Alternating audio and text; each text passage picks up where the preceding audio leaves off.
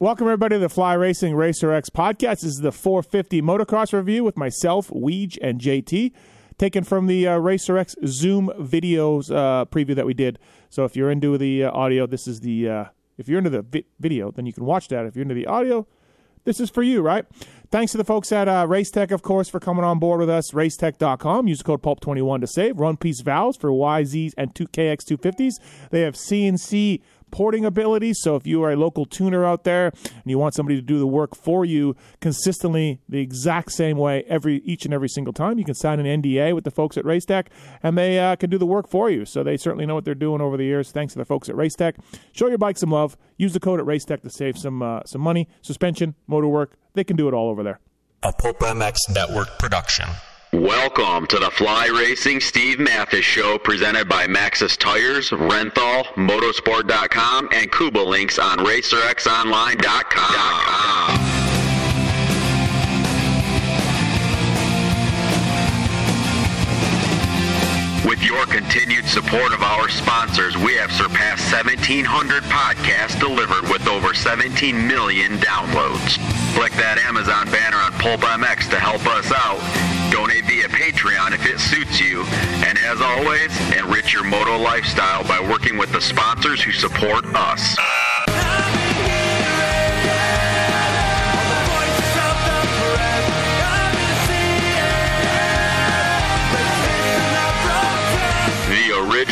Moto Podcast, featuring legends of the past, stars of today, season previews and race reviews, introspection, opinion, facts, and laughs. Here's your host, Steve Matthes.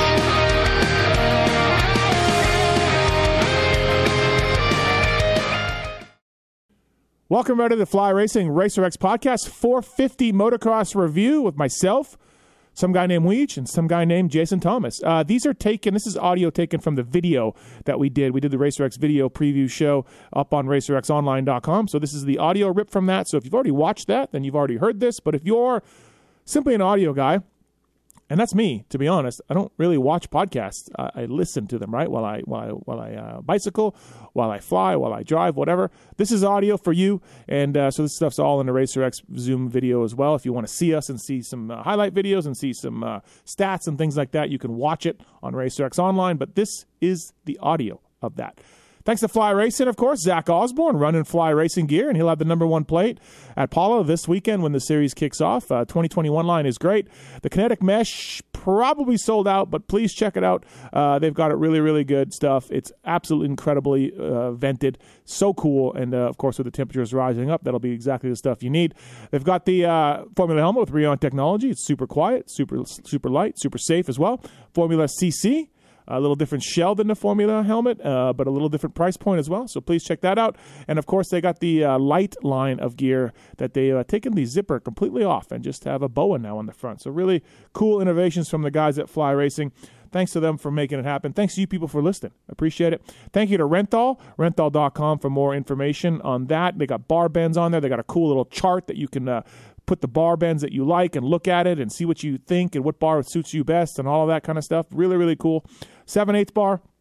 Fat Bar 36, the Fat Bar, the Twin Wall Bar, or, uh, uh, you know, the, the, the company that started it all. They got sprockets, they got chains, they got grips.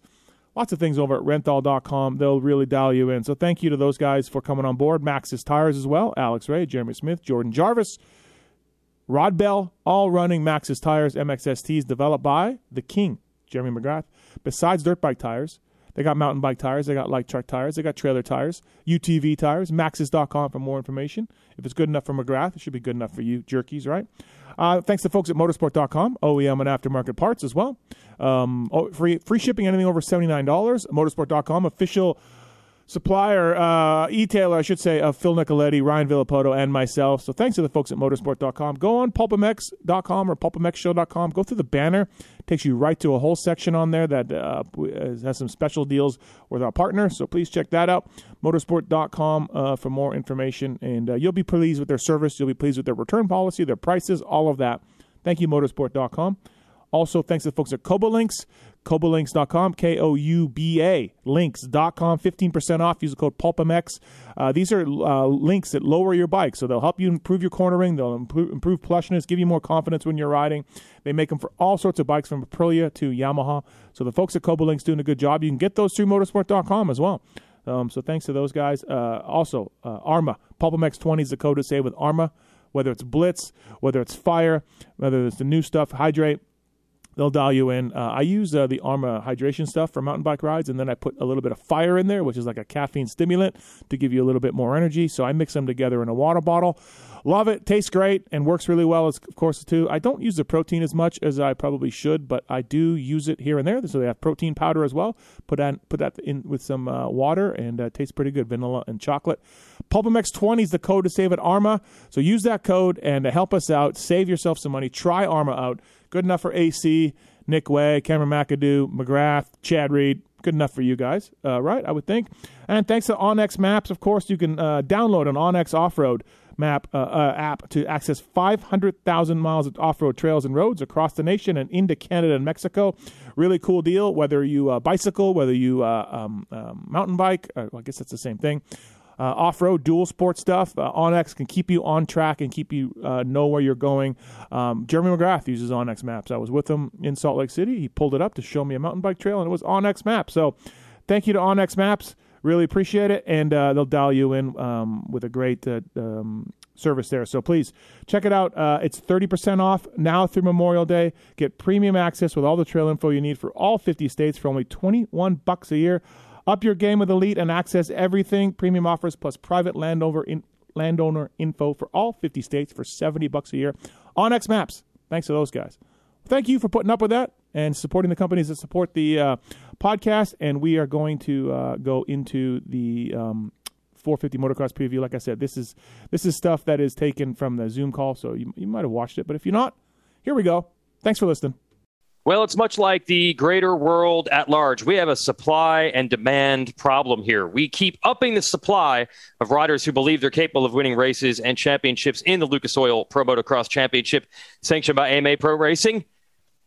They're demanding titles, but there's still only one title to supply, and we're going to unlock all of that in our 2021 preview here with Racer X for the Lucas Oil Pro Motocross Championship. This is our 450 show. We'll have a second show with our 250 class. Jason Weigandt here from Racer X. This is sadly 20 years that I've been working here and covering these races and announcing them. I'll be part of the broadcast team again alongside Grant Langston. Will Christien, we're going to bring Ashley Reynard on as part of the broadcast team this summer as well for NBC Sports and Peacock and Mav TV. Joined by my great buddies, Steve Matthes, former factory mechanic. Steve, another Supercross championship for KTM. This has become par for the course. It's become expected but where did KTM's run of success truly begin? Well, funny. Uh, I'm really happy you asked that, Weege. Great to be here on the preview show. Looking forward to talking some uh, some motocross this summer.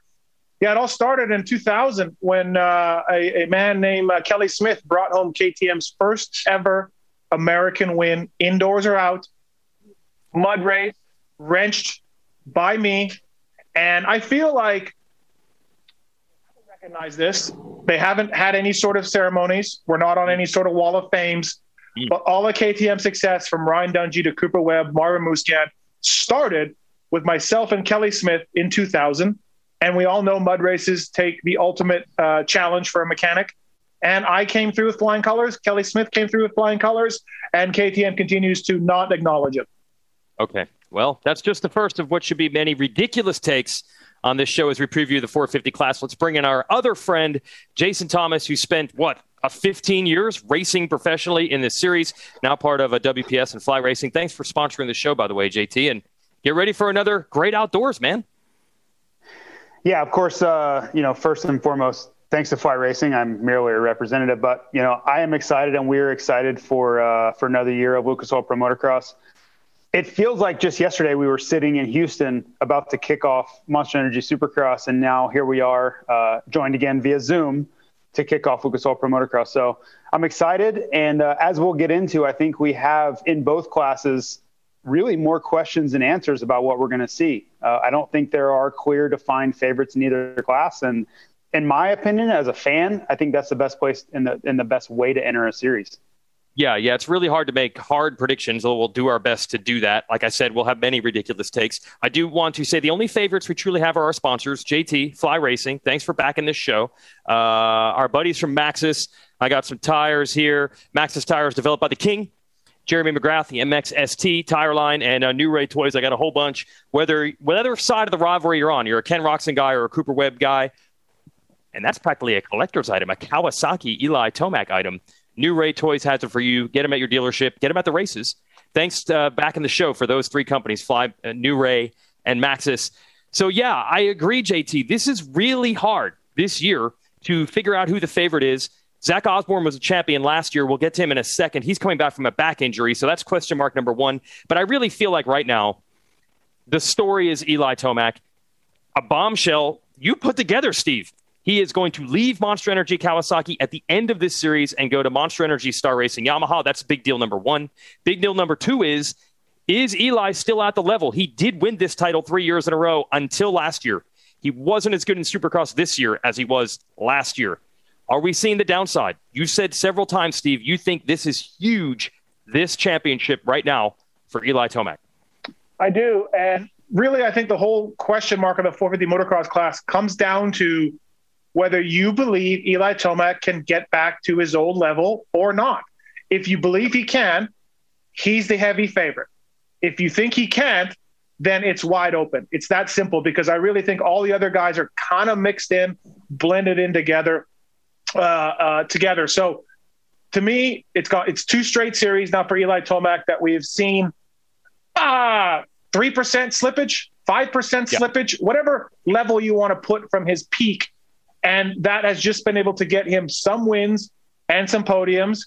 And neither last summer nor this year in Supercross was he in the title chase uh, with a few rounds to go.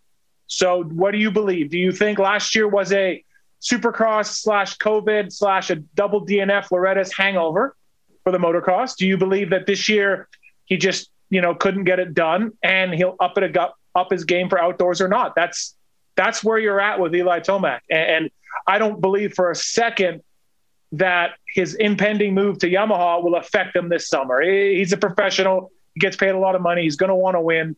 He's not mailing anything in. If he gets beat this summer, it's going to be because he's just not simply as good as he was before. Yeah, it's weird. You would think that a guy leaving a team is going to make it weird for him to operate at 100%, but we've seen this type of thing before, and it actually usually doesn't have an impact. Ricky Carmichael left Honda and went 24 0 after signing with Suzuki, and he left Honda winning every single moto in this series. You mentioned the money thing. Look, if Tomac wins this title, it's probably seven figures. If he wins a race, it's probably six figures. They don't kind of leave that money on the table. So he's going to try this summer. But I think I agree with you. I guess the question is even if he tries, is he still as good as he was? So where are you with this, JT? Has he lost that little step, or can we get that three time champion Eli Tomac back? Well, you know, as you know, I've been asking this question since last summer, and yeah. you know, Steve and I went back and forth. I presented the the question: Is he just another guy right now? And we, have yes. still been asking this question. We don't really, really have any answers yet. I'm starting to think that the answer to that is yes. And Steve pushed back on that pretty hard last summer. But I thought we got more evidence of that during the Supercross season. And I think you've made a great point that over the years we've seen guys, and, and it's usually about five years that they be, they are the best guy, they are the fastest guy, and they can be dominant for about five years. Once you get past that five year threshold, for whatever reason, they start to lose that edge a little bit, and they can still win, but they aren't going to win almost every time if something bad doesn't happen. And I really think that's what we've what we've seen. We're coming up on a year of that now, where when the gate drops, I don't automatically presume that Eli Tomac's going to win anymore. And I was there for a long time, really since 2017. I've lived in a world where unless he crashed, unless he got arm pump or some sort of mental breakdown, I felt like Eli Tomac was going to win. I always felt like he was the fastest rider on the track. And I don't believe that to be the case anymore.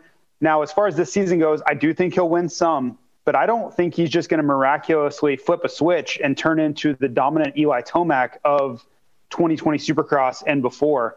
Uh, I think he's going to have to do a lot of things right to win this series. And if he is your champion, I think it will be a matter of consistency versus dominance. And that, that could be the case. He could be on the podium so many times that he walks away with his championship. Because if you remember last year, if you take away those two DNFs from Loretta Lynn's, he's right in the mix. So to, so to discount that or think he's not going to win, I think would be a little bit uh, presumptive or a little bit foolish. But I, I just don't see him, you know, reeling off seven or eight wins like he would have, you know, maybe two years ago. Yeah, I agree. Look, Tomac, even though he's had these weird mental stumbles that you mentioned, from a durability standpoint, he's been fantastic. He's missed one race since 2016. So if you just stamp him racing all 24 motos, he hasn't dropped off so much. Just racing 24 motos, even at if he's 3% off of what he used to be, that could still be good enough to win the title just by showing up and being strong and solid. But I think the one thing that hurts Tomac, he's never been a great starter and he's never great in the early laps. For him to win, he has to go into that crazy beast mode. He doesn't get the get out of jail free card of just hole shotting and having an easy moto. When he wins, he has to grind. So he has to be at that high level to win like he used to. He might not even need to to win the title, but yeah, I agree. I, I think this is how you start to see that decline. And it's a very, very, very small decline. But as I always say, it's not that the guys can't still go fast. It's that they're not automatically fast every single day no matter what track, no matter what weather, anything can happen. They're just going to be first or second no matter what. That's the first thing you don't see anymore. And I feel like that's what we saw in Supercross this year. There were still nights where Tomac was amazing. There were some others where he just got ninth, uh, which yeah. you don't normally see the guy at the highest level. So that's interesting. But look, I think part of the reason that it's open, let's go to Osborne. Uh, his back is not right still. And if anyone can put together a plan to try to work his way around it, we know he's smart, he's experienced, all that. But Steve, it's kind of alarming. I talked to Zacko just earlier this week. The back is not 100%. And this is a grueling, gnarly series, gnarly series. To go into it not quite right, that's a little scary, I think. Couple notes on Tomac before I get into there. Okay. Also, uh, real quickly, we're losing the two Loretta's races, which did not favor him. Track was yeah. very tough to pass. He's not a great starter and we're yeah. getting Southwick back, a track that he's dominant on. So, just FYI on that, a couple of things that I think play into his hand. Uh, yeah, on to Osborne. You know, we I talked to our buddy Zacko too last week, and uh, uh, I was shocked at how he's going to manage this back issue and how he's going to have to manage this issue. And he even spent a lot of money on a machine to help him out uh, for the back issue. And, and actually, there goes his simulator that he was kind of saving up for. So I'm surprised. He's got some issues for sure. He's going to tough this thing out. It could flare up at any time. Anybody with back problems knows um, that they could come and go. So, yeah, it's going to be a tough summer for Zacko. He'll manage it, he'll deal with it professionally. Um, but the defending champion is a little bit behind the eight ball for sure. And that's too bad, man. That, that title last year for Zacko, that's an all time feel good story. I mean, the guy was in a tent in Russia, as we know, at some point, uh, and then he became a 450 motocross champion. But yeah, JT, uh, it's going to be a tough summer for Fly Racing's guy. Yeah, I'm hoping for the best, of course. Um, you know, it's a big deal for Fly Racing to have that number one plate floating around the track. So, you know, even if he can't be his best on some weekends, I'm just hoping he can be out there. Uh, but yeah, we all want to see Zach do well. We all cheer for him. Uh, that that championship last year, I don't want to say it came out of nowhere because that kind of uh, it would speak to not I didn't I didn't expect it. Let's say that. Okay, I'll just put it on myself. I didn't expect him to go out and be the champion last year. So it was a surprise. So to think he's going to go out and defend would be a surprise again. Let's just hope we get a, a, healthy Zach Osborne because I think at this point he brings a lot to the series, regardless if he's winning motos and winning a championship again. We need all these guys. We need the Zach Osbornes and we need, you know, and we'll get to him, Ken Rocks, and we need all these guys to add depth to this series. Yeah, and again, as far as being able to manage it, Zach's probably more well equipped than most. But this is just a gnarly series. I mean, JT, would would you like going into this 24 round grueling test with a back injury? Does that sound good at all? No, and we saw what that can do. You know, Cooper Webb left this series at one of the, I don't know if it was the first Loretta's or the second Loretta's because yep. of a back injury. Uh, this outdoor series is so brutally tough on your body, and you come in at less than 100%. Yeah, let, us just hope for the best. I, you know, it's going to be a struggle. We know it's going to be difficult. Um, you know, I don't know all the details of even what's wrong, uh, but I just see them trying to manage this thing. And we've seen this over time with Blake Baggett's wrist. And we've seen these guys struggle with things. And it's literally everything you can do throughout the week just to get back on your motorcycle on Saturdays. Uh, so it's certainly not a lot of fun. It's more of a pain management thing than anything else, and therapy. And, and I think the toughest part of that, if you can ride, is you're not able to really train the way you want to. Your focus is more on pain management and therapy to be able to race on Saturdays, where everybody else is working, you know, their butts off all week to get stronger and more physically in shape and testing the bike. Where, you know, you're laying in, in a, a machine or whatever you're working on throughout the week, you're in a chiropractor's office just trying to get back to 100%. Yes, but classic Wacko Zacko. Have you seen? He, he says he can't ride a bicycle right now, and he's done with a rowing machine because of the back forever. You see the skiing, the roller skiing that he does? It's highly embarrassing, but for Zach, it's totally normal. Uh, okay. Yeah, he he thinks it's awesome for sure. He yes. yeah, he's got no oh, problem with it. But uh, the new Wacko Zacko, how's your backo, Zacko? I, I, I, am a little worried. Zach's discovered another sport. He says he wants to do a biathlon, working on the shooting and the skiing. That's so Zach for sure.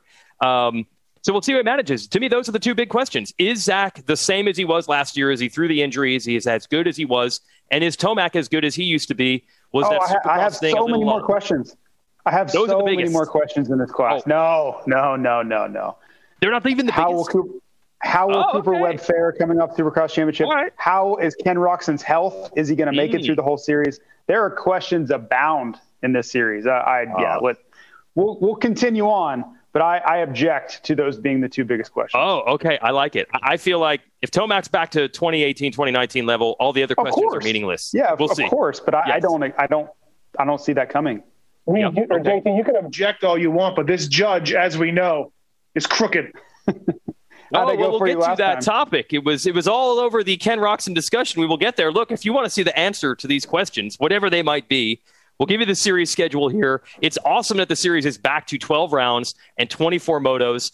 Last year we only had nine, and yes, there were two run at Loretta Lynn's. We didn't get a lot of the classics in, like Washougal and Southwick and Unadilla.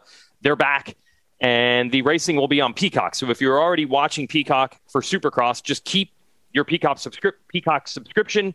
You'll be able to watch practice in the morning and all four motos, and then they air on TV on Mav TV NBCSN and NBC, just like they have in previous years. So a return to normalcy. And a shout out to our sponsor. Uh, look, I've got all these bikes here from New Ray Toys. Look, we got a, a Cooper Webb bike, we got a Marvin Musquin bike, we've got a, a Zacko bike, and hey, a three Eli Tomac Kawasaki, which we haven't seen a number three outdoors in a while. So let's talk about this next thing. Yes, um, the Ken Roczen health. Steve Matthes, you made the prediction that there would be issues physically for Ken Roczen that would prevent him, make it impossible to win the Supercross title. I am the judge. I am the jury. I am both. That was incorrect. He was rock solid in the Supercross. Didn't win the title, but it was possible. Are you going to appeal the decision and try to use outdoors as a guide that there are still physical issues that prevent Ken Roczen from winning titles? Will we see those flare up, Steve? Well, I'll let you know if the appeal will be filed later on down the road. Oh, okay. uh, we're still gathering evidence for all of that my people have spoken, and we uh, we definitely think the judge was uh, insane um, and and not right in the, not right. But anyways, um, you know what? Kenny's a better motocross rider than supercross rider. He will tell you that over and over, and he has. He's got 450 motocross championships, two of them. So we already know he's done that. He's never got a supercross title. There's more breaks outdoors than there is indoors. So whatever bothers him does give him some more time. So we'll need to see. I'm not as adamant about the, the motocross title as the supercross title with issues for Kenny just because we've seen him win before and he's better at it and there's more breaks. But yeah, I don't put him, despite those two championships, I don't put him above the next level. Like, if you want to say, hey, look, Tomac's not going to be the same guy, and Wacko Zacko's got backo problems, I don't put Kenny as the next guy. I put him in the bushel of guys with Cooper Webb, Adam Cianciarulo, Dylan Ferrandis, those type of guys. But I don't put him as the next guy. And I think that's just because there is still a little bit of like, hey, man, it's 24 motos, it's 12 rounds, it is a uh, hot, nasty series. And um, so, yeah, I, I just think he's going to be, he'll be very good, but I don't put him maybe where you should just because we haven't seen him go through everything. So you, JT, so, this is calling last year. It was cool. We had races in the fall. It's going to be back to yeah, humidity. That did. has not gone well for Roczen. Yeah, that that was certainly a window, and of course he. I'm sure if he was able to, he would have been out there. But Steve, are you saying you think that the outdoors will be kinder to him than Supercross was? I just think he's better outdoors than indoors. You know, so yeah, I think he can manage 24 motos and be a podium guy. Um, really? Okay. Better than he can in Supercross. I think I know this Steve is going to shock you, but he I- lost a decision and he's backing out. He's he's reversing course to try to cover himself. That's what I believe is happening. See, I, I would take the other side. Um, I, I just think that if you have a tendency to struggle with physical conditions because, right, it's not, this isn't Kenny's fault. We know all the, the trials and tribulations that his body has been put under, and, and he's more uh, susceptible to difficulties from that. We know that. I think if you put him under duress, the heat, don't forget the quick turnaround with these motos, right? We're, we're live on the hour, every hour for a lot of races. That puts a lot of stress on your body to recover and get back out there. I think it's going to be more difficult than Supercross was. So I know this is crazy. We're going to disagree on this, but I think I think outdoors will be much more tough for on him and his body than than Supercross was. Your Honor, is Yes. the is the prosecutor saying that Kenny has physical issues going on, and that's going to No, I'm saying I, don't. summer? No, I'm saying I, I don't know. Right? If if he suffers from some sort of trauma related from surgeries that I don't know, like we we we don't The know. judge It, it's always it's The judge's ruled Yes. he had no physical issues in Supercross. during Supercross. That was Yeah. the ruling. But I'm saying if those come to light during the outdoor motocross series, they did not during motocross or during Supercross. But if something does happen to him, he gets shingles. I, I don't know, right? It, it's it's an argument you made, but I'm saying the likelihood of something going wrong with his body when you're racing in 90 degrees and heat and humidity, and you have to do a quick turnaround between motos, I think the likelihood of difficulty goes up more th- more so than 72 degrees in Supercross. Your Honor, I would just like the record to show that I'm going on this uh, Zoom preview of this 450 motocross series as if everybody won't have issues. And if any of these riders have issues this summer, it will be difficult.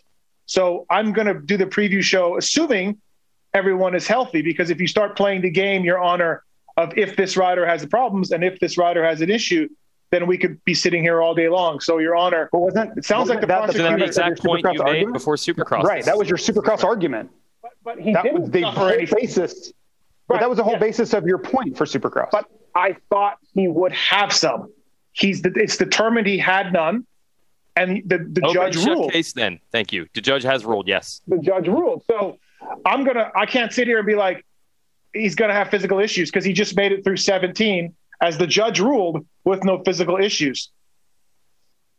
Okay. I would be much more proud of you if you doubled down. I'm, I'm not going to lie. Um, I, I don't like this heel turn you're making. I would rather you double down and go in again. It is spectacular that you two have managed to agree, but one person said something in December and the other one is saying it in May. So even though you're both making the same point, you did it six months apart. Hence, you still don't Yep. agree.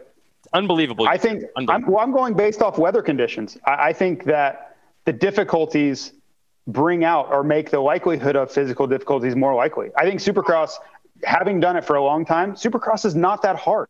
It's really not that hard. It- okay, it's it's challenging.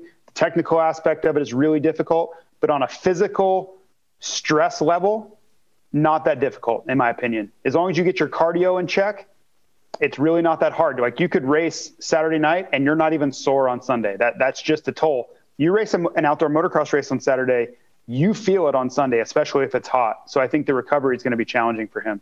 Well, Hey, Kenny had problems. Kenny had problems indoors the last two years before this one.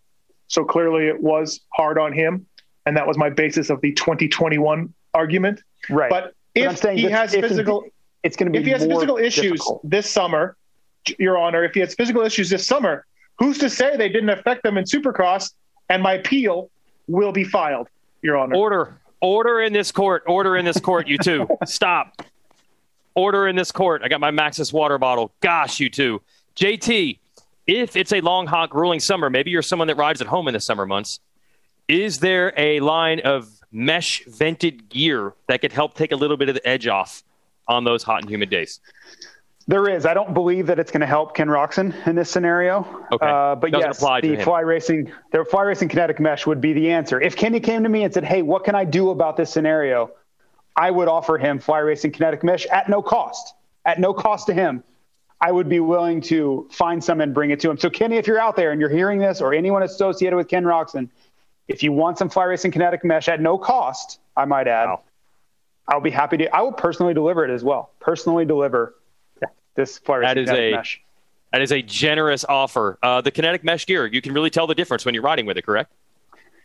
Well, the the whole pant and the whole jersey is made of ventilated material, and yeah, you can. I mean, I, I think there are a lot of people that would say it's a gimmick or something. It's not. Uh, one ride in it, and if you don't believe me, borrow some. Right? I'm not asking you. You don't have to go out and spend your money to to prove an experiment. Borrow some, and I promise you, you'll be like, uh, okay, yeah, i am just going to shut up now because it. And this isn't a an exclusive for fly racing. I don't want anybody to think we invented this idea, but ventilated gear in the summer is the only way to go, period. So just take it as a PSA. If you don't use ventilated gear, even if it's a different brand, go get some. Oh, that is very diplomatic, and that is why JT wins court cases. So, Matthes, you said that you cannot necessarily put Roczen automatically ahead of the non Tomac Osborne group. There is a bushel of other guys. I think it, in that bushel for sure, maybe at the top of the bushel. I don't know how many things are in this bushel. But we've got to look at Cooper Webb and we've got to look at Adam Cianciarulo. I've been pretty big on this career window thing. I've been talking about how long Tomac's been the best guy and how long can you keep that window open. Younger guys are coming, and it's kind of led by the next group, which would conceivably be Webb and Cianciarulo. Webb's got another Supercross title. I know the mark is he's not as good outdoors, but we only have really one year to judge that. He wasn't as good as Tomac, Roczen, and the other guys in 2019. He basically didn't even race last year, except for the round one of Loretta's, and his back was already hurting, then he was gone. I think you're going to see a much, much, much better Cooper Webb outdoors this year. I don't know if that's good enough to be better than Tomac, say, or better than Osborne. But I think if anyone's thinking he's more of a supercross guy and he's just counting his money, I think they're wrong. I think Webb's going to be very good. Steve, what do you think? Well, yeah, I remember after he won that first Supercross title, he started slowly, like a lot of Supercross champions did. And by the end of the summer, I think he had a dominant ride at Millville. He had a couple of other great rides that summer and kind of spoke about the Supercross title hangover. Well, he knows about that now. He'll be better at it. We've had more time between the end of Supercross and the Nationals this year than we've had in 20 years. So he's got a little bit more time. You know he's going to be hungry to uh, to make it. And some members of the media have said he's not training with Alden Baker anymore, but uh, he is this summer. So he's going to be locked and loaded with Marvin Musquin and Zach Osborne. That's a that's a plus, I think, for the summer. Um, I think he'll win motos. I think he'll win overalls. But I don't have I have him with Kenny. I have him with Adam. I have him with Osborne as kind of one of the guys that could, could win the title. I don't like or I don't favor one of those guys over the other right now. Um, but I certainly think he'll be better outdoors than probably a lot of people think. I think the Supercross hangover stuff, uh, for all the reasons I just explained, uh, won't be much of a factor this summer. So, yeah, I think Paul will be strong outdoors. Paul Webb. Paul Webb. Okay, Paul where Webb. are you at with him, JT, on the uh, number two? Can he become number one? Remember, he did win a 250 National Motocross Championship, so he's not a joke outdoors. Of course. Uh, can he? Yes, he can my biggest question is really just on a motivation level. Uh, we've just seen it so many times where there's so much emphasis and so much pressure and so much of everything good wrapped around a supercross championship for him, right? And you take this big exhale leaving that series. I don't know where he's going to come down as far as effort level or if he, I know he's going to care on some level. I don't want to say he's not going to care, but is he going to be willing to sacrifice everything and put that same level of dedication in to go win this motocross championship? I don't know that. I think we'll learn a lot at the opening round to see kind of where he is in his preparation preparation level and the performance level. But I would say I think he will be a top five guy. Um, I don't think he's going to come out and win races right away. I think a lot of these other guys, they didn't get to win a supercross championship. They weren't dominant. You know, guys like Chase Sexton, guys like Adam Cianciarulo, even a guy like, you know, the guy we just argued about, Eli Tomac, where he was probably looking up at Webb a few times going, man, I, I wish I beat that guy this year, right? So the, these guys all get this great reset starting out at Pala on May 29th, where Webb is like, man, my year's made. You know, even if I don't win a bunch of races this summer, I don't want to say who cares, but kind of who cares. You know, I won the I won what really really mattered deep in my heart. If I could win races outdoors and Lucas Oil Pro Motocross Championship, that's awesome. But my year is not hinging on that. Where I think a lot of other guys it is. I think for Eli Tomac, this season hinges on his Lucas Oil Pro Motocross season being a success or failure. Guys like Marvin Musquin, who came on late in the Supercross series, I think they're going to come out swinging that Pala. Uh, so, do I think Webb will do okay? Yes, but do I have him as champion? I don't. Hey, Steve Matthes, the Maxxis MXST tire. What great professional rider developed that tire?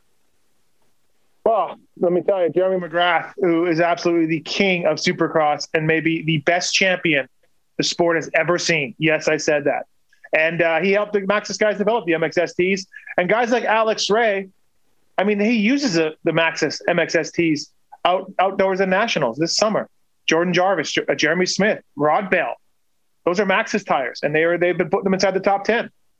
Yep, developed by Jeremy McGrath, who, as you said, is the king of Supercross. But there was a time where Jeremy McGrath, who was more motivated by people doubting him than we probably think now. No, no one doubts Jeremy McGrath now; he's an all-time legend. But at the time, in his racing days, when people thought, "Ah, is this guy really as good as it seems?" Maybe he just gets whole shots. Maybe he's only good at Supercross, not motocross. He gets motivated by those things. And Jeremy McGrath, wearing number two, said, I'm going to prove to the world that I can be just as good in motocross as I can in supercross. And in 1995, he won the title. In 96, he was arguably even better. He won the first six motos and he got hurt, led to a great battle and rivalry with Jeff Emig. But Jeremy McGrath was once motivated by too many people saying, ah, he can only do it in supercross. Steve, do you think there is a chance that we know Cooper Webb loves to have the chip on the shoulder, that he is getting fired up with people thinking he can't win this title like he does in supercross? Could that happen for Webb, Steve? I know this is going to come as a shock, but I think JT's a little off base um, with his opinion.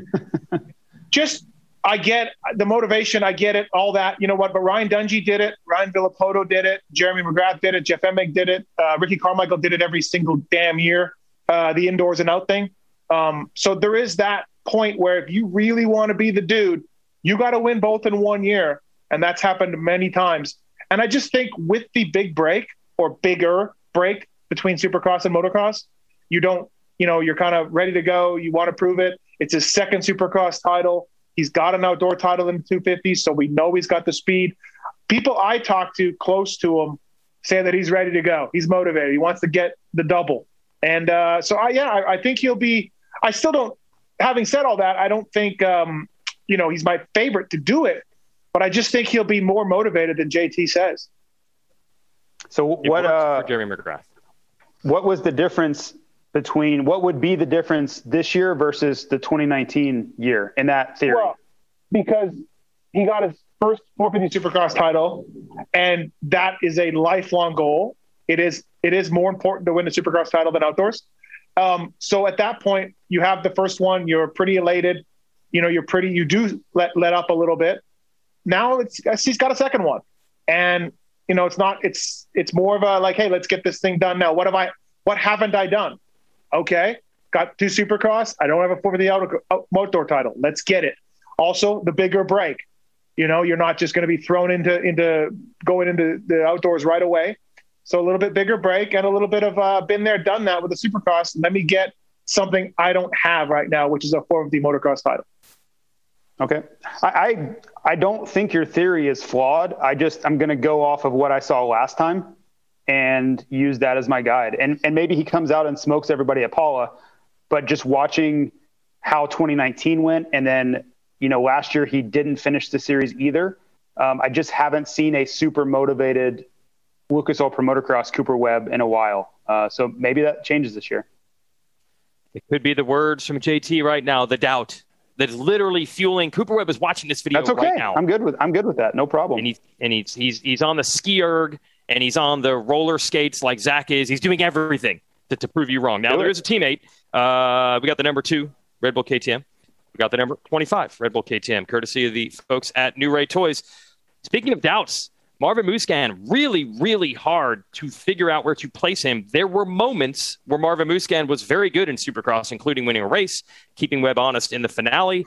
Uh, another podium where he kept Webb honest earlier in the year in Orlando. But then there were other races where Marvin had all sorts of problems. Kind of that same thing I'm seeing with Tomac, where it's like on certain nights in Supercross, he was able to be the old Marvin Musquin, but we didn't see it every single night like he did in his previous years where he's contending for the title. So which Marvin Musquin do we get? If we get the old Marvin Musquin, just like Tomac, instant title contender, wouldn't shock anyone if he wins his title. That is the question. And by the way, Marv has taken some hits, man. He's had some crashes lately. So that's what I'm wondering. JT, where are you with Musquin? Can he channel? Last year, he came into the series after a knee injury. He was solid, maybe not quite normal Marv, but that's understandable. He's had a whole year under his belt now. Can he be the old Marv?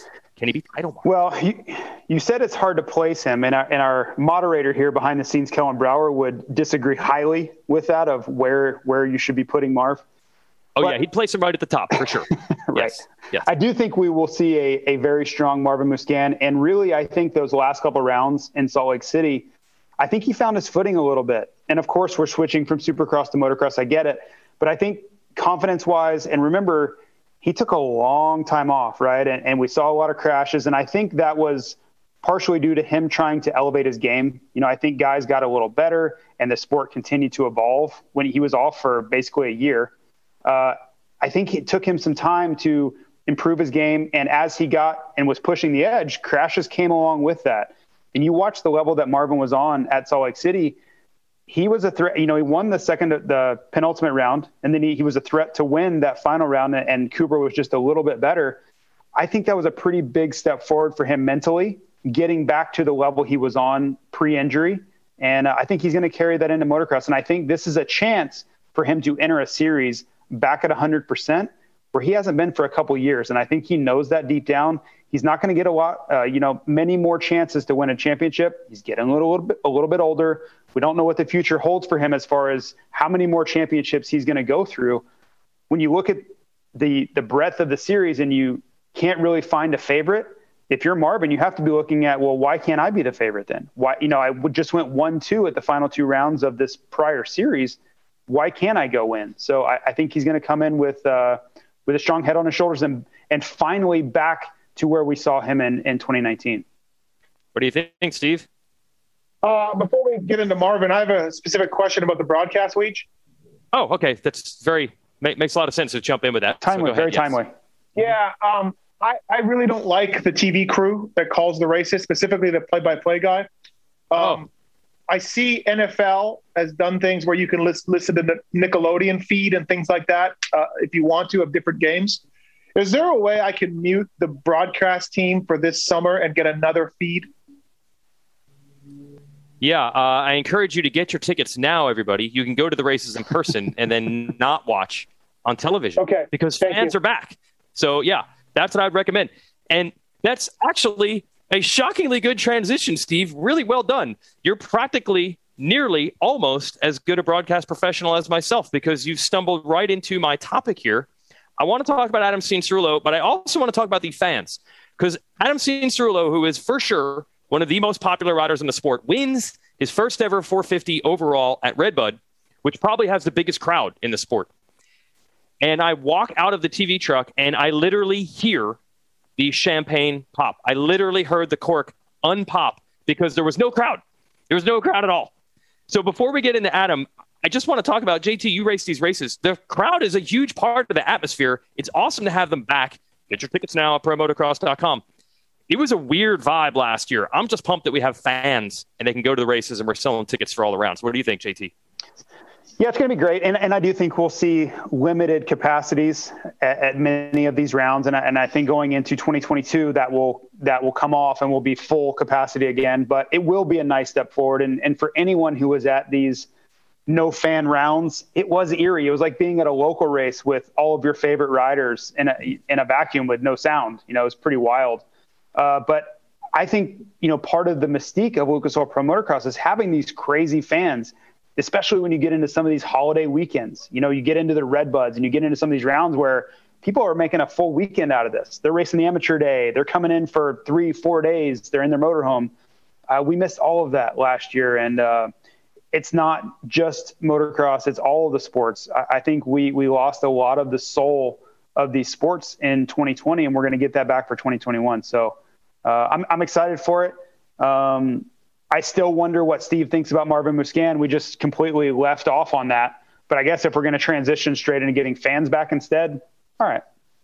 Yes, the show completely wrecked and derailed. So that shows how good Steve is at understanding how broadcasts work, unlike a professional like myself. Steve. I do have some thoughts on Marvin Musquin quickly. Oh, okay. um, look, guys like Stu and, and RV and it always comes back to Stu. It always comes back to Stu. Guys like that showed us how quick you could come back from an ACL and be really, really good. But generally speaking, a lot of people you talk to says it takes a year to come back from an ACL replacement. And Marv had one, and he missed Supercross, and he came back last summer. He won a two motos, I believe. Uh, for sure, he won one. I think he won two, and both times he mentioned that the second moto he wasn't quite right fitness wise. Um, so we've been a year. He's got his ACL. Uh, the last time we saw Marv outdoors with his uh, other ACL, he challenged Tomac at times. So yeah, he's very interesting for this summer. He, I could see him winning the championship. I made a mistake earlier very rare, I know, to not put Marvin in that group with um, uh, Adam and Kenny and Coop. I think he does need to be in that group. Uh, not a favorite, but he needs to be in that group. And if his ACL is a little stronger, he feels a little more confident. Certainly, the end of Supercross, he was great. Then yes, Marv will be a title contender this summer. All right, that one I would say is pretty hard to argue with. You guys will probably find a way to to do that. And meanwhile, our producer in the background, Kellen, is just pounding his fist right now uh, that we even questioned it. We probably didn't even discuss it. Just put Marvin on your list. Let's go to Cianciarulo. Uh, last year, it, it almost looked like a carbon copy. He breaks his collarbone in Supercross last year. He tried to come back for that Salt Lake City 7 at the end of 2020, crashed again. And then he said the first couple of motos outdoors, he was kind of racing his way back into shape. And then once he got there, he was really good for the rest of the season. So this year, Monster Energy Kawasaki takes a different tack. He breaks his collarbone in Orlando. They do not let him come back from Supercross. He has been grinding. He has been motoing down. Steve, you know how fast he can be at a local track day out in California. You've experienced getting passed personally by Adam Cianciarulo. So he's coming in, I would think, full steam ahead. It's a dangerous time to be racing against Adam Cianciarulo. Could he be at another level because he's had this extra prep that a lot of these guys that race to the end of Supercross don't have? What do you think about AC? Yeah, I deeply regret not having any sort of personal experience of Adam this year on the track. Uh, last year, we, you know, I could tell you exactly how it was going to go by the way he passed me at Glen Helen that day. But I don't have that this year. but I did talk to Adam uh, three or four days ago for a little while, and yeah, I mean he's he's um I want to say like uh, his confidence is muted, right? Like I feel like he's confident in speaking to him I feel like he's very confident, but he's outwardly not showing too much, right? Um, by all accounts, I talked to a couple people close to him, and the outdoor training slash prep has been going very well. Uh, breaking news: he's been very fast, uh, fastest guy uh, at the Stopwatch Nationals on some days. To people I talked to, but we knew that, right? That's not a surprise. That's not something that's going to uh, put the red banner on Racer X Online. So yeah, uh, I thought he was steady last summer. I thought at times he was great. Um, I look for more of the same this summer. I definitely think I posed to him the question: What if you never win a Supercross title and you just win outdoors? You just keep winning outdoors, and we had a good laugh at that. But hey, so far, right? Uh, he's only got the outdoor title. So uh, yeah, I put him in that mix. Can he stay healthy? That's the question. Uh, the ups and the downs for Adam will be there but maybe there'll be a little bit less up and a little bit uh, less downs, and he'll be more consistent. We'll have to see. Where are you at with Adam Cianciarulo, JT?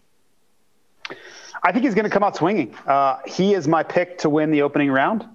He's been. Uh, it seems like he's been riding in California. I don't track him. I don't have a GPS tracker on him, but it seems that he's been riding in California quite a bit. And I think Adam is similar to Justin Barcia in Supercross, where they really seem to do well in these opening rounds. They come out swinging. Uh, and for Adam, he's had a lot of time off to really get his body and his mind ready for this motocross series. You combine that with the speed, you combine that with how well he rode this Pala track last year at the final round. A crash was really the only reason he didn't win there. Uh, so I, I think it really lines up nicely for him to come out and show all of the preparation he's done over the last couple of months He's going to get good starts. We know he always kind of does that, and I think it just lines up nicely for him to uh, to get a round one win. Now, where he goes from there, that's always the question with Adam Cianciarulo. Can he, can you know, find that consistency that brought him the 250 Lucas Oil Pro Motocross Championship a couple years ago? I don't know, right? This is a different level of competition. This is a different level of consistency he's going to need to have. And can he avoid the big mistake and the big crash that has plagued him, let's face it, throughout his career?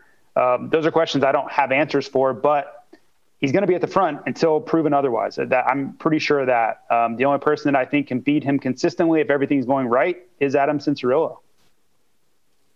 Yeah, and it's always the unfortunate unknown with Adam. Although the last two outdoor campaigns he's had, both the 250 title two years ago and last year on the 450, in the nine rounds we did have, avoided the big crashes for the most part. He had that one well, Superman at Loretta's. Yes, he was in contention right. all summer.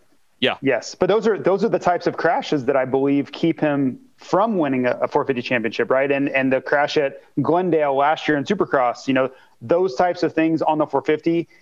I, I understand this is very obvious, but he's got to find a way to remove those, or at least reduce the severity of them, minimize the damage on those bad days, uh, because I, again, I feel I feel like that's what's keeping him away from a 450 championship. In the 250 class, he was much better than many of the riders he's racing against. So you can have a bad day and you can overcome it. This 450 class, you really can't have many bad days if you hope to be champion. But well, let's. Uh, oh, go ahead, but Steve. we well, you know, again, just JT's off the mark here a little bit. Um, that Loretta's crash didn't hurt him as far as the championship goes. Like he crashed out, but no, not at all. Was, why would you? Why very, would it not hurt you? He was very consistent all summer. Like this is what I was saying about what if you never win a Supercross title to Adam, because like outdoors last year, dude, he was just he was up front a lot all the time and and didn't have that moment outside of that Loretta's crash. By the way, I have that mud stained second moto crash Adam Cianciarulo jersey hanging in my closet.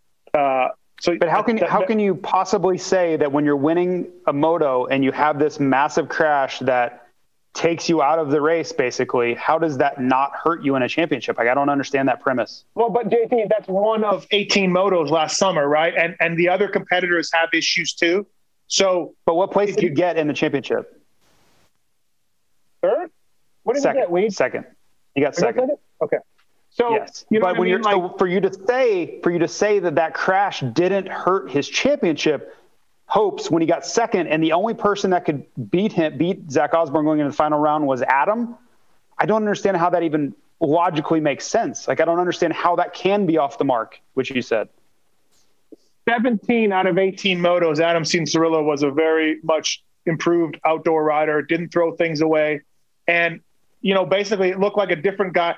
How many times in Supercross do we, and all three of us look at Adam in Supercross and we're like, oh boy, oh no, oh boy and outdoors. All right, order, order, order, order. I got a gavel now. I'm tired of the arguing. I'm tired of the arguing. We're going to be here for an hour and a half. You guys have somehow reversed course on the will Roczen have issues or not. I cannot believe. Did the ships collide when you guys were changing your angles on an argument? Passing in the night. Sin- Passing in the night. Yes, I, I don't know if Cianciarulo is consistent or inconsistent. Um, there's a lot of generational stuff going on here. Uh, you have, as I mentioned, Webb and Cianciarulo are kind of like the next guys that are expected to win, but then you have Osborne, Musquin, Tomac, and Roczen, who are not going anywhere. They're still here. They're still capable. I think that makes for a good group. And now, look who's following Cianciarulo into the class.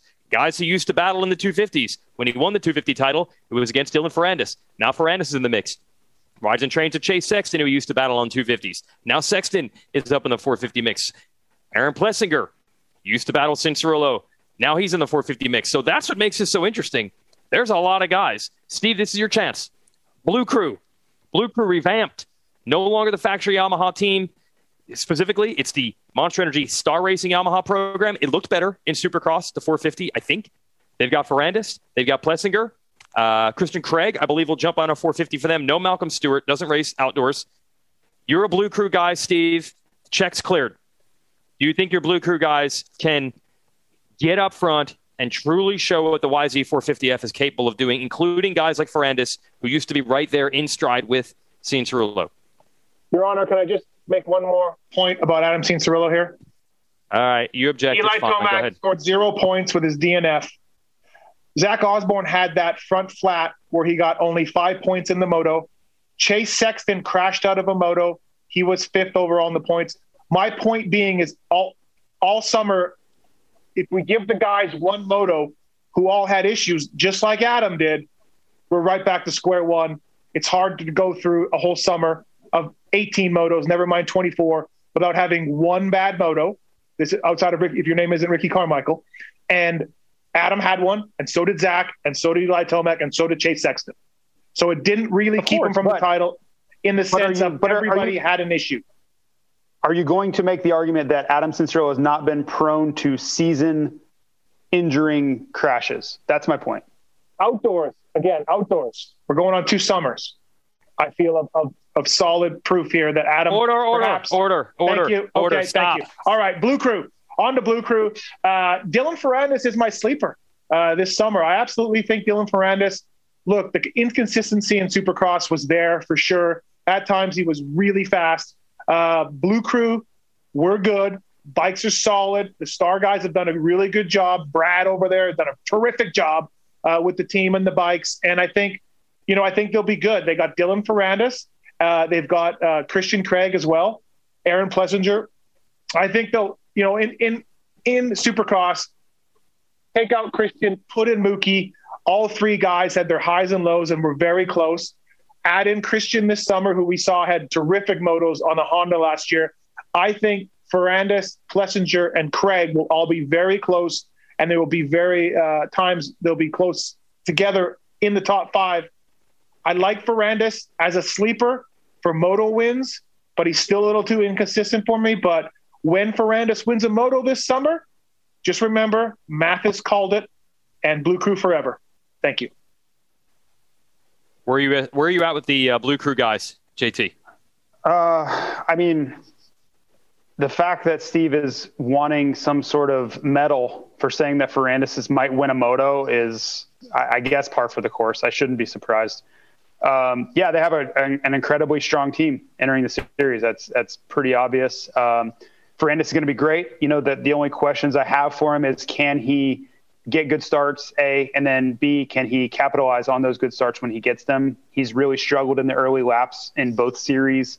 Uh, and and the 450 class, that's a that's a much more daunting enterprise. You can't start 15th and, and expect to catch up to the likes of Cianciarulos and Tomacs and Osborne's starting from back there. So that's really only the question I have on him. He's going to be fast. We know he'll be successful, but to win, uh, he's going to have to be better at the beginning of the race. Plessinger, I don't know. Uh, I think he'll be good, but is he going to be the you know ranging around the top 10 Aaron Plessinger that we saw maybe at Salt Lake, or is he going to be the guy that I thought was going to win in Atlanta?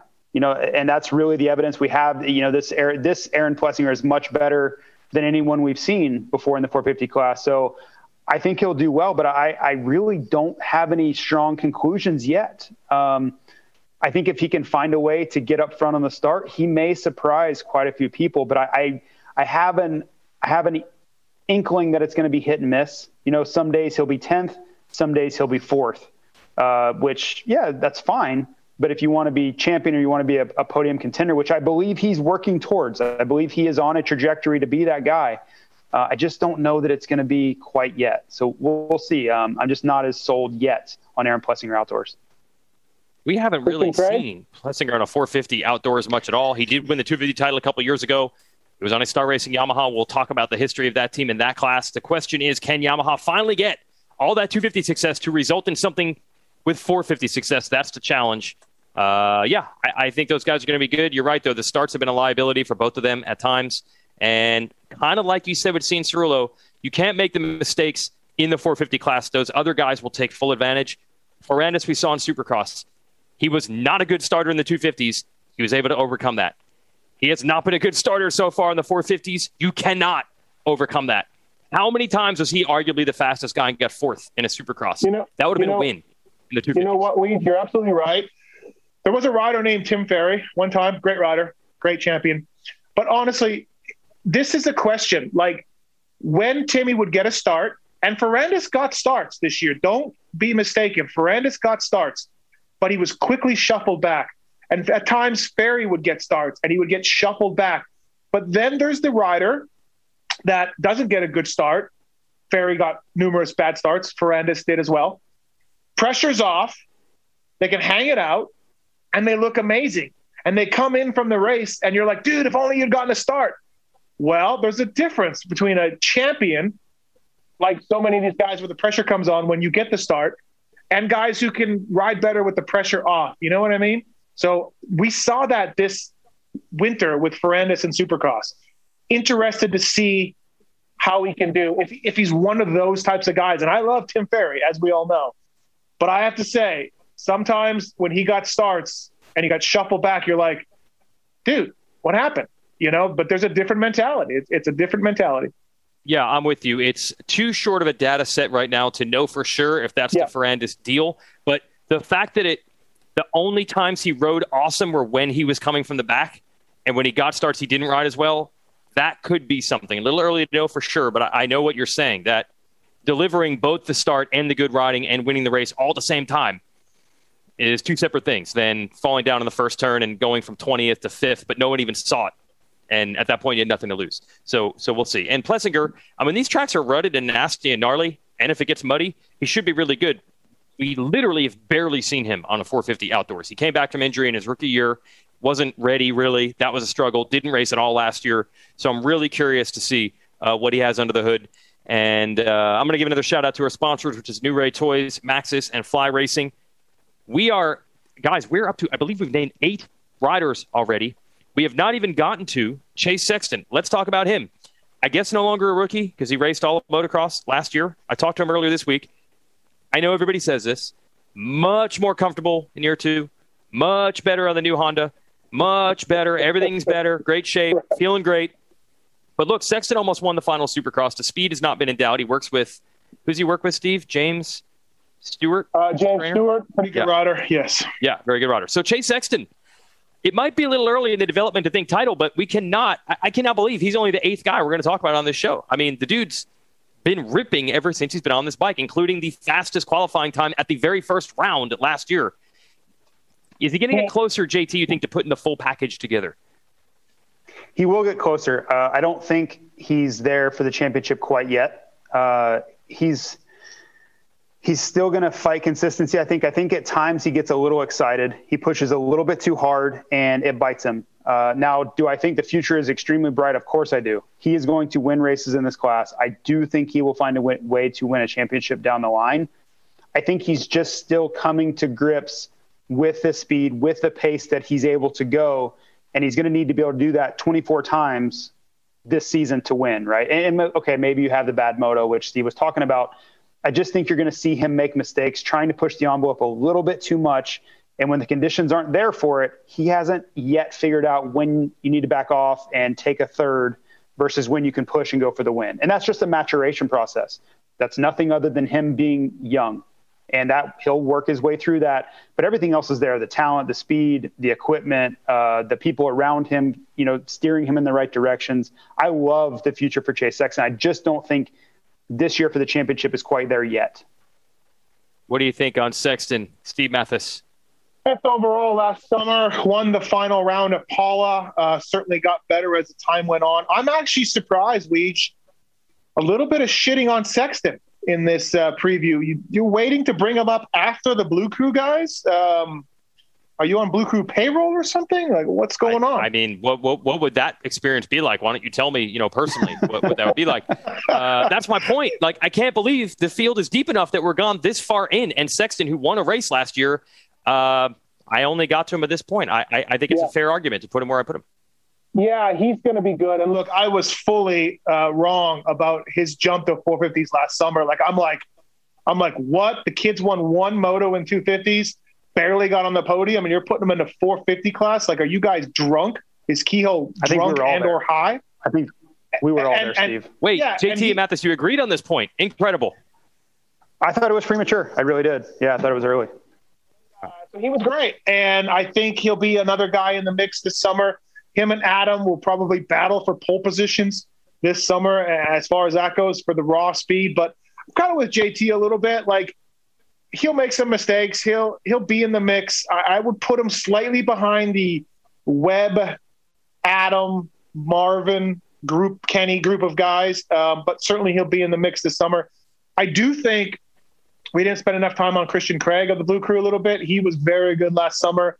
His outdoor style is amazing. Well, so is his indoor style and all of that. But he'll start a little slow coming back from the injury in Supercross, but Christian's riding for a contract. JT talked about motivation earlier, and that's certainly something for Christian. He doesn't have a spot over there as of right now with their 80 man team that Star wants to roll out. So keep an eye on Christian Craig. Uh, again, I'm a little bit maybe uh, bullish on his uh, results than, than, most people, but uh, Sexton will be in the mix. Absolutely.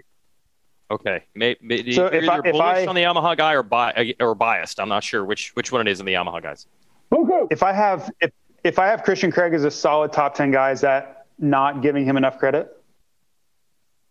Um. Okay.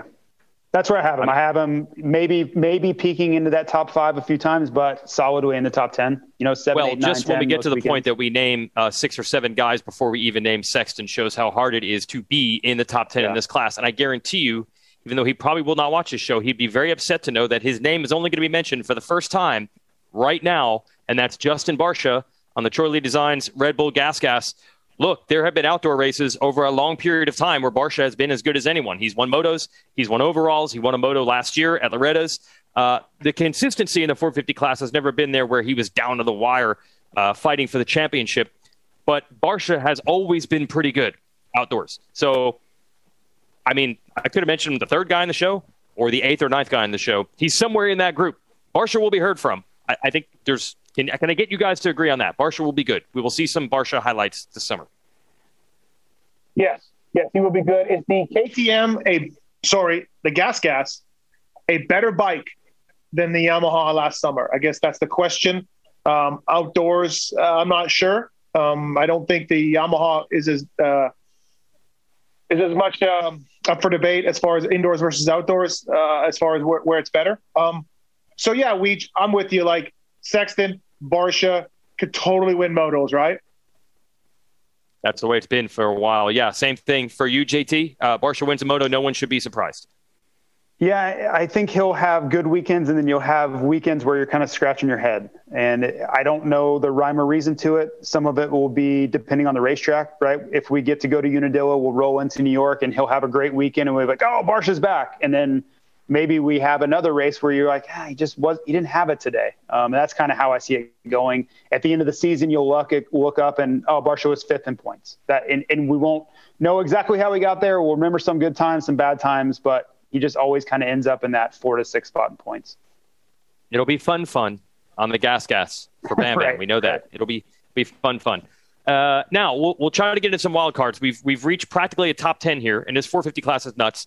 Uh, first of all, mentioned Jason Anderson. Uh, who had Jason Anderson winning the first moto last year, the first moto of the season? Anybody? Did anybody have that? No one. He dominated the first moto. Uh, Anderson's career, if it if if it goes the way it's been going, the fact that he has not won a outdoor national in either class ever, if he doesn't get one by the time his career over career is over, to me it will be one of the most bizarre statistics in the history of the sport. He has still not won an overall ever. That is so weird. He could do it this summer. He could have done it any year practically.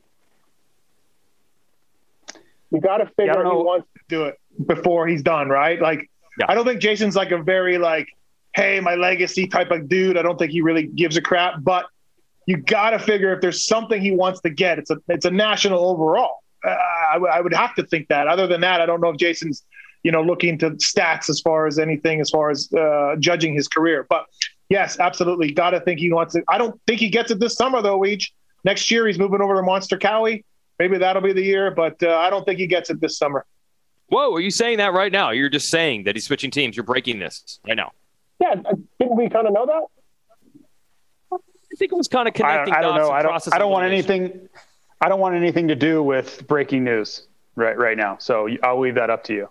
Yeah. Okay. I thought we were maybe connecting dots or making assumptions, but uh, you're, no, you're saying it, it's going to happen. Yes, I, I, believe he'll be on Monster Energy Kawasaki next year, two year deal. Got to okay. be uh, got to be careful on how you say that, Steve. Yes. Uh, do we think there's anything there? We did say with Tomac, we don't believe there's going to be an issue that he's switching teams, and usually there isn't. I feel at the very highest level there isn't because when you can win a title and we can win races, multiple ones, that much money and bonuses on the line, they all go for it. Is there any chance of Anderson switching teams? And he's been with this team literally his entire pro career. Is there any chance that that puts a little lull, you think, say JT, in his summer? I'm more worried about Anderson Summer just uh, based off of his personality. Um, I, I, think he he enters most races really laid back anyway, and if you are dangling this carrot, as you know, Steve mentioned, maybe he is going to Monster Energy Kawasaki. When does he start to transfer his focus from this? If it doesn't start well, right? If the summer gets off to a rocky start, when does he start thinking about 2022 Supercross and the testing process and being 100% prepared? Because I believe he would look at that as a great opportunity, right? You could say it's a sideways move, factory team to factory team, but I think if he's looking at, I get to go I'm going to go replace Eli Tomac at Monster Energy Kawasaki. I think he has to view that as a great opportunity for success in 2022. So I worry that if things don't start well in the beginning of the season, we we look up and we're leaving Mount Morris in June and things aren't looking so hot for him. I worry about how the rest of 2021 summer looks for him, knowing he has this great opportunity in the distance, right? We go into September and October and you begin that testing process. I'm sure he'll be excited about that. I don't know. I've seen it. I've seen it play out too many times where guys just kind of drift off to the back of the pack and oh, they pulled off and uh, you know, there's three races left and what do you know? I got an injury now. So I hope that's not the case. I hope we get Jason Anderson's best effort. He comes out and shocks us all by winning the first moto of the year again. I just worry that I, it's not going to go that way and it's going to go the other way quickly where we, we lose motivation. JT, I just uh, just got up the phone with uh, MGM here in Vegas. They've taken okay. they've taken Jason Anderson pulling out of the Nationals with an injury this summer off the board. Can't even bet on it. Can't even bet on it. Oh, because the odds are too good. Yeah. Right. It's easy money. Easy money. Yeah. Yeah. Yeah. I'm trying. I'm trying to give them. I'm trying to give them the benefit of the doubt here, but I would bet that way. Yes. Right. Right. Where JT doubting Cooper Webb would put a chip on Cooper Webb's shoulder. Uh, I do not think Jason Anderson cares that you guys just said that. I do not think it bothers him one bit. Look, it's time to get into some wild cards. Uh, I'm going to flash the schedule up for Lucas Oil Pro Motocross one more time here. Go to promotocross.com, get your tickets. You can watch the races on MAV TV. First motos, second motos on NBC Sports Network, and a couple motos on NBC. And also Peacock, if you're watching Peacock, if you're watching Race Day Live with Monster Energy Supercross, well, we'll have a practice coverage show every Saturday morning with myself and Grant Langston on Peacock as well. And you get all four motos live there if you want to watch on your phone or your tablet or your computer or even your smart TV, Apple TV. Any way you, anything you're doing over the summer, you can watch the races. Don't say I like to go fishing on Saturdays. You can watch on your phone. Now, let's get into some wild cards. I'm going to go first so I can steal it from everyone. I am very high on the chances of Max Anstie, the HEP Twisted Tea Suzuki team. Uh, he was really good in Supercross. Here's how I know he was really good. You folks are watching right now probably saying, like, yeah, how did he do in Supercross? I don't even remember. That was perfect. That was perfect. He came back from injury. He was solid. He was like a 17 through 13 guy for the whole second half of the year. No yard sale crashes. Didn't look like out of fish out of water. He looked like he knew what he was doing. He got through Supercross healthy with some momentum. We know he's really good outdoors. Now, the book on Max has always been hot and cold. There are some motos where it's like, oh my gosh, he could beat Jeffrey Herlings. And then other days where he was nowhere to be seen in Europe. So I don't know all 24 motos, but he will be a factor at some point, track or weather dependent. So that's a real wild card. So I'm reminding people to watch out for Anstie. You guys have some guys, and there's plenty of guys still on the board. We need to mention. You uh, you missed uh, my wild card. Um, no, not Phil Nicoletti, but I do hope we touch on Filthy Phil at some point. Joey Savatgy. Uh, look, that 83 compound move for Joey has been really good. Riding with Jason, riding with the Lawrence brothers, riding with Justin Bogle. Um, and, and, I think it's it's an upward trend for Joey Savatgy. Michael Byrne, as JT knows, is terrific. Really working hands on with him. Good bike, right? We know that. The team situation has stabilized a little bit over there. And I think Savatgy could be the wild card. I think Joey can be in that five to 10 range uh, and better sometimes with some starts. So yeah, I think we we're going to end up. I think not uh, re- not re- we're going to end up. I think regretting not touching on Joey Savatgy more in this show. I look for him to be the quiet uh, wild card guy. What do you got, JT? Yeah, I think uh, I think Joey will be good out there. I, I worry about consistency with him. You know, when, when, we flash back to him on Monster Energy Kawasaki, he was so good in so many motos and, and had a difficult time kind of finishing. We just saw weird crashes that and things that kept him off the podium at times. Um, I think the biggest question mark for me is is as you said, Weege, and I know I'm copying your answer, but Max Anstie in year two, what does he bring? Uh, we've seen just unbelievable performances from him, not only in MXGP but in stateside. He was on the podium in motos last year. You know, a lot of these tracks he hasn't been on in a very long time. Some of them, you know, we didn't get to even visit last year, so that'll be interesting to see him go back to those tracks. But I think his confidence is uh, is growing. Right, he got through the season healthy, as you mentioned, and I think if he can find a way to get good starts, and that that will be a question mark because, as we know, you know, American Suzuki's efforts haven't been on the level that maybe if you went back 10 years ago that they're on. So they've got to find a way to get him to the front in these motos. And I think if you get him in the top five on the first lap, I don't want to say anything's possible because I don't expect him to be your champion, but I think you could see him running up front in some motos, much like he broke out at Motocross the Nations a few years ago and just went one one. You know, on that on that given day, I think he could be your sleeper a few times. You're just like, what the hell happened? How did Max Anstie do that? Um, I think you could see that. Your Honor. So many you, other uh, guys to mention. Go ahead, Steve. Your Honor, you asked him for a wild card. He just recapped Savatgy and Anstie. Hey, I like waffles, man. I, I like waffles. They, they Okay. taste great, and JT prepares them like nobody else. Well, we talked we Uh, talked about ten guys in this class or something. Like you, you're not leaving a lot on the table as far to who to pick from. Then you can just say I don't have an I don't have a wild card, Your Honor. You can just say that. I But- picked Anstie. I shot down your Savatgy pick and I picked Anstie. What more do you want? Bogle. I will not go on the limb that Kellen Brauer went on with Justin Bogle. Uh, I, I think I'm going to stick with Anstie. Okay. Yeah, Bogle. We just want to see Bogle get through it. He was, oh, as usual with Bogle, he was starting to show signs in Supercross again. It usually takes him huge injury, finally works his way back, then he gets hurt again. That's kind of what happened in Supercross. We hope for the best for him. Dean Wilson, certainly similar almost to Bogle's situation. Too many injuries. We know when Dean is good, he could be very good. Dean's Dean, right? Uh, Dean. so who knows? Dean is Dean. Yep. Who knows? So Dean could do some damage, right, Steve? Yeah, absolutely. Dean could be a uh, five to ten kind of guy.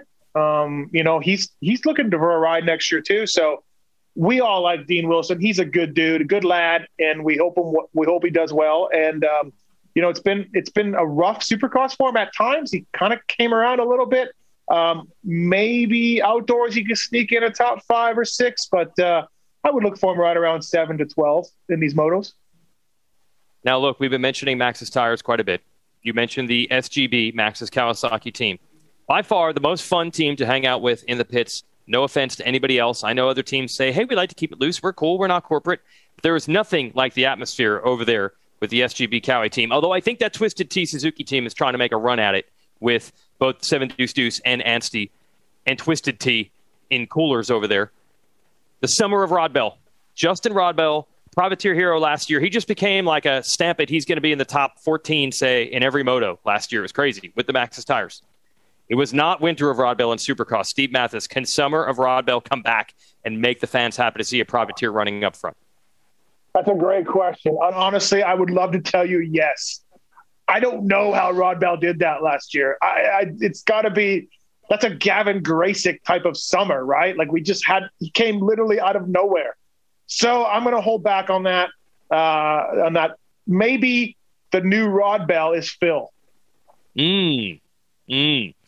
Uh, yeah, Phil. We actually had Phil in our Supercross shows. Actually the panel with us. We didn't know what his racing plans were at that point. But here's Phil, Club MX, running a 450 effort now.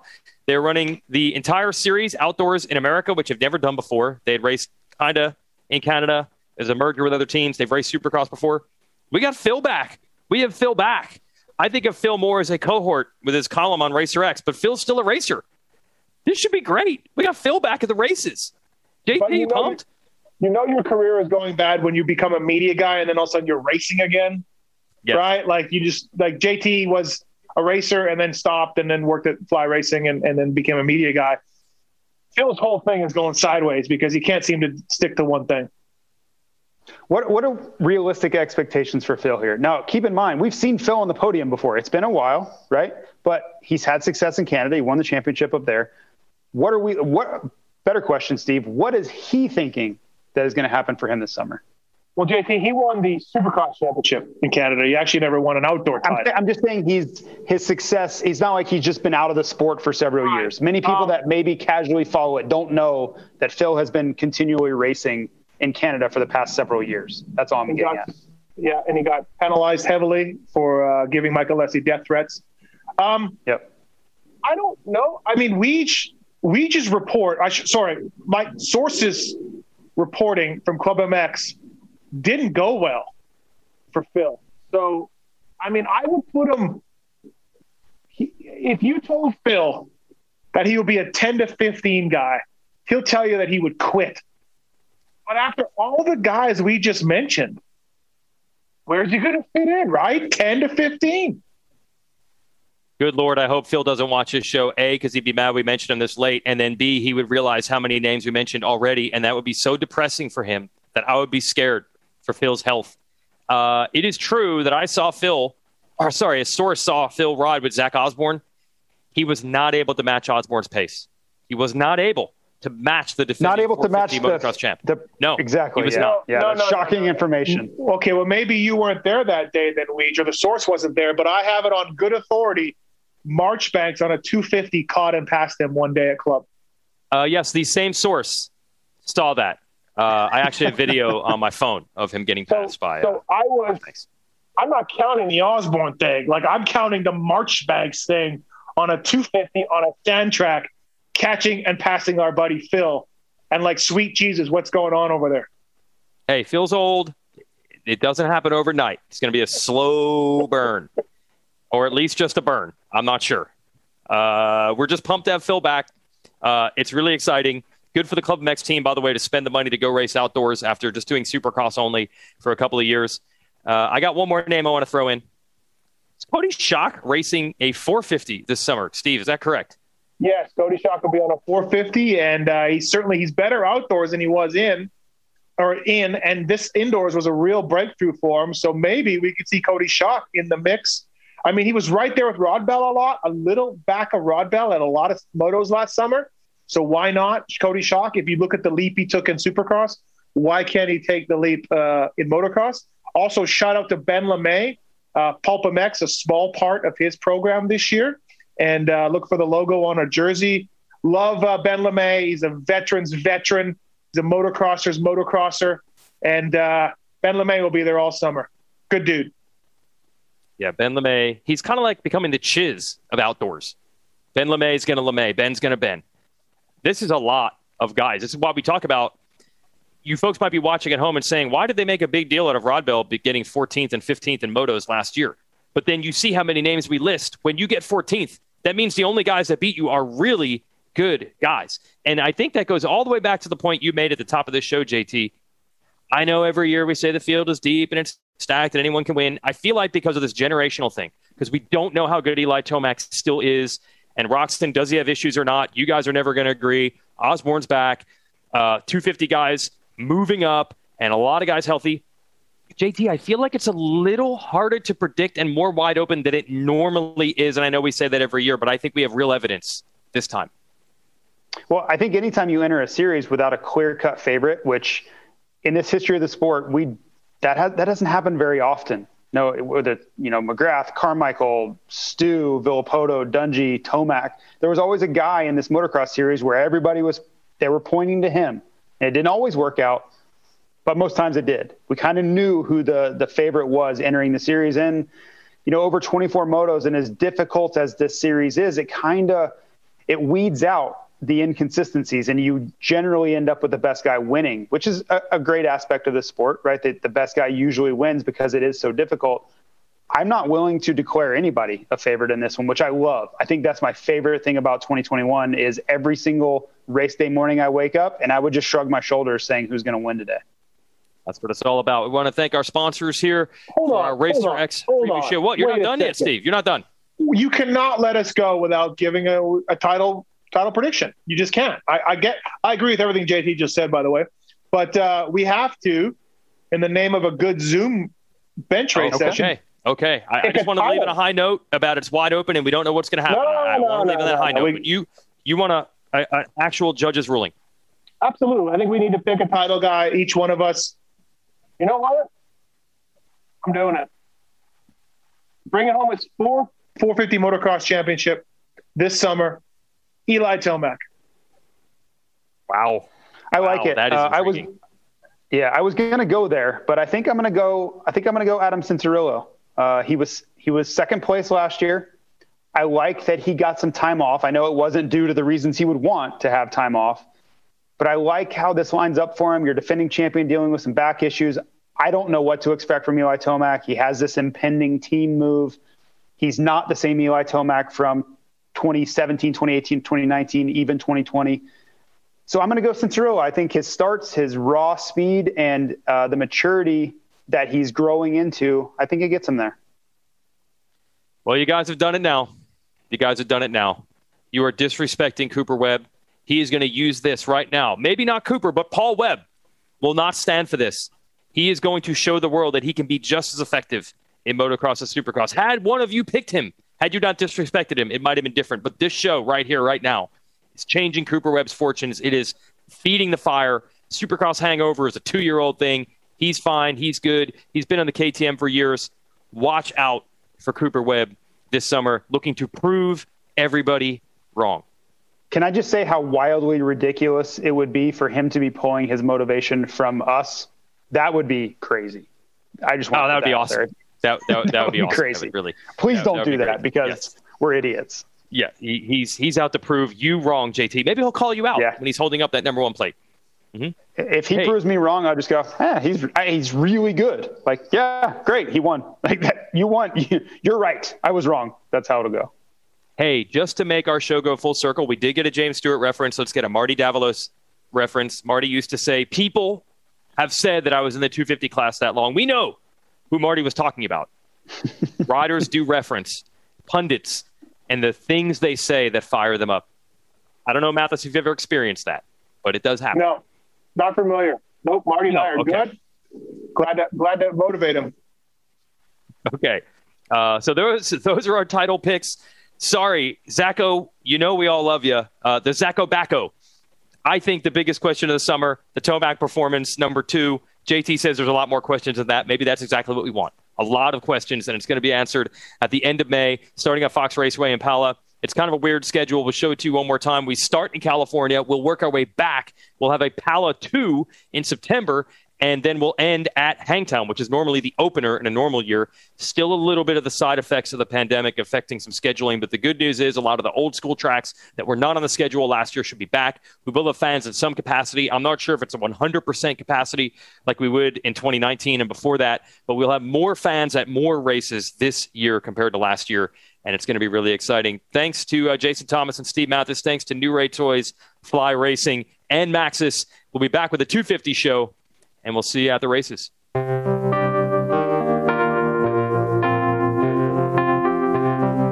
Thanks for listening to the Fly Racing Steve Matthes Show.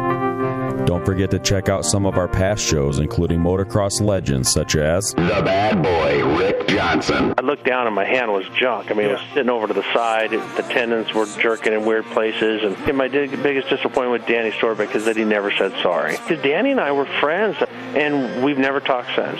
Brian Lunas. Before the 500 event, Dave and I fly to Germany, go down to Stuttgart. There's this little shop out the back of the Mahle factory.